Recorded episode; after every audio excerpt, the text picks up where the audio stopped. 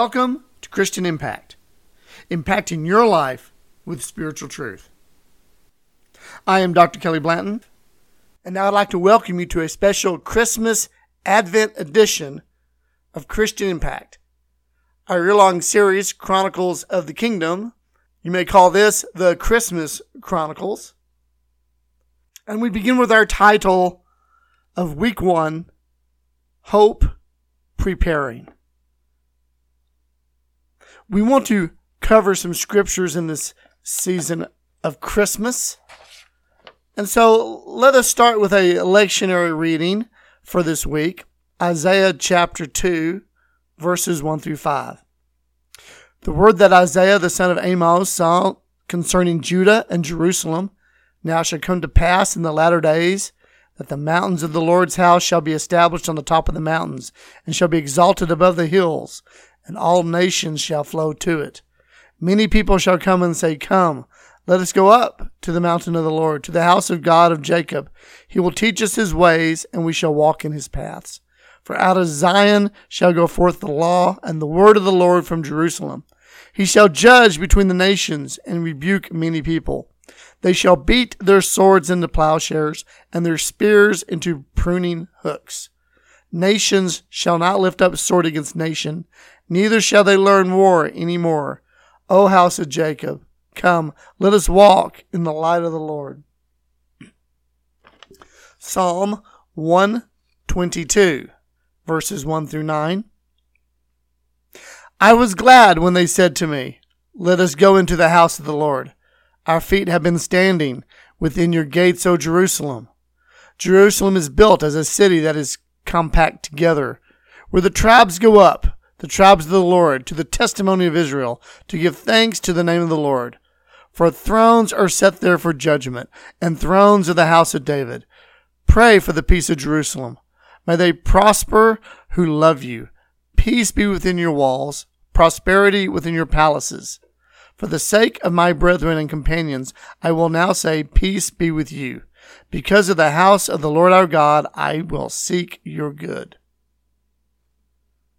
Romans 13, verses 11 through 14. And do this, knowing the time that is now high time to awake out of sleep. For now our salvation is nearer than when we first believed. The night is far spent, the day is at hand.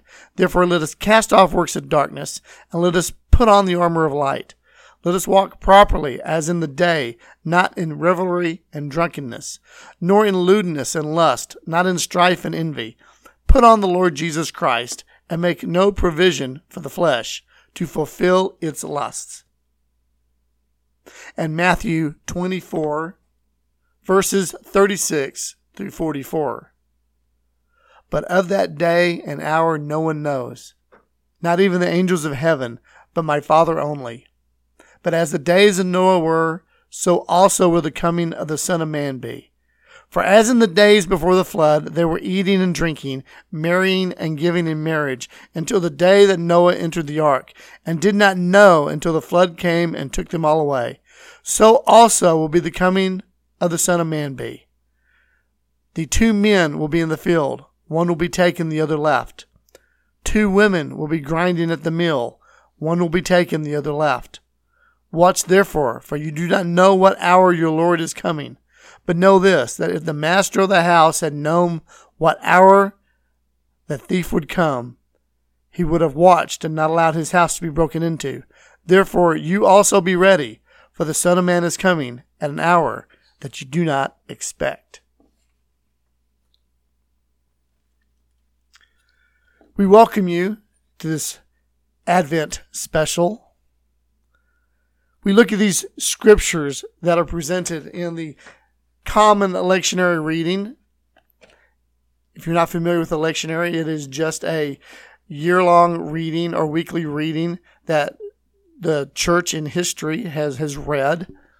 Many of your traditional churches will still be following the schedule of the lectionary even to this day.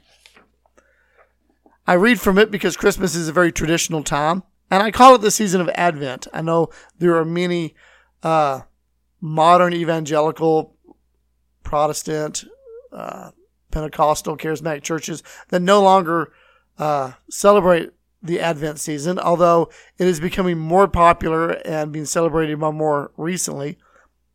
But Advent simply means coming. And so the Advent season of the church is the celebration of the coming of the Lord. And as I shared recently at our week one Advent service, Advent is not just the celebration of the birth of Jesus as a baby, but is the celebration of the coming of the Lord. We remember his first coming, that baby born in a manger in Bethlehem, but we also celebrate his second coming. We expect his second coming. It is that celebration it is about the coming of the Lord. And so we remember what God has done and we celebrate what he will do in the future. So I take these scriptures and I, and we're going to look at them, maybe do a quick prophetic message. This is a shorter podcast than normal. But if you look at all four of these passages, though written at different places and times by different people, you see a common thread in them. The common thread of come, let us go up to the house of the Lord. Let us seek the Lord. That we don't know the time, and then it's time to wake up, to put away works of darkness. That we should no longer lift up swords or spears, but we should put on the Lord. No one knows the day or the hour that the Lord comes, so we should be expecting Him. We should prepare ourselves. And that's the word that we all want to look at today is preparing as we celebrate Advent, as we prepare ourselves, we need to prepare ourselves for the unexpected. That sounds like a contradiction or some type of oxymoron, preparing for the unexpected. But that's exactly what the Lord wants us to do, that we need to prepare ourselves for that unexpected coming of Jesus. How do we do that? We need to wake up. We have been sleeping so much. So in this Christmas season, we need to awaken ourselves and that we need to align our hearts to the Lord. And by aligning our hearts, it makes us live a life of obedience to his will. That we would say, just like Jesus, not my will be done, but your will be done. So are you asleep? Are you unprepared for the coming king? I challenge you in this season of commercialism, where the world wants you to believe in lights and buying of gifts and rapid, rapid, rapid things, that we would prepare our hearts for the Lord, that we would prepare for the Lord to come into our lives.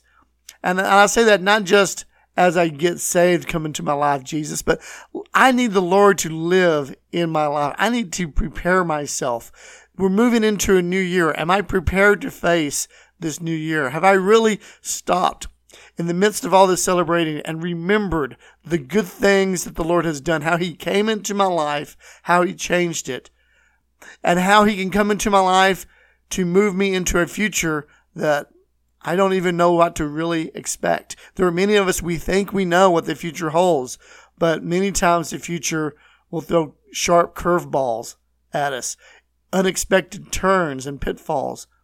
But it doesn't surprise the Lord. He is there and He's with us. Will we prepare ourselves? Oftentimes in Advent season, we'll have an Advent wreath and we will light a candle representing that first week. And so if you can imagine, I don't have this one here in front of me, but if I did, I would be lighting this candle now. And let's just pray. Let's just imagine that the light of Jesus is going to be lit up in us as I pray. And we prepare ourselves for what He has for us in this season and in the new year to come. So, Father God, we thank you for the hope that you give us. We want to worship you. Lord, we ask that you draw us out of the darkness of this world, that you fill us with the light and hope that is in Jesus Christ. Lord, help us to prepare for your coming. Help us to prepare for your coming into the lives of people around us. Lord, we thank you that you love us and you never forsake us. And Lord, we ask this all In Jesus' name, our Savior who was born in Bethlehem and who will return again. Amen. I thank you for listening to this short Christmas Advent special of Christian Impact. You can tune in to our lesson series at our website, christianimpact.net. And until next time, God bless.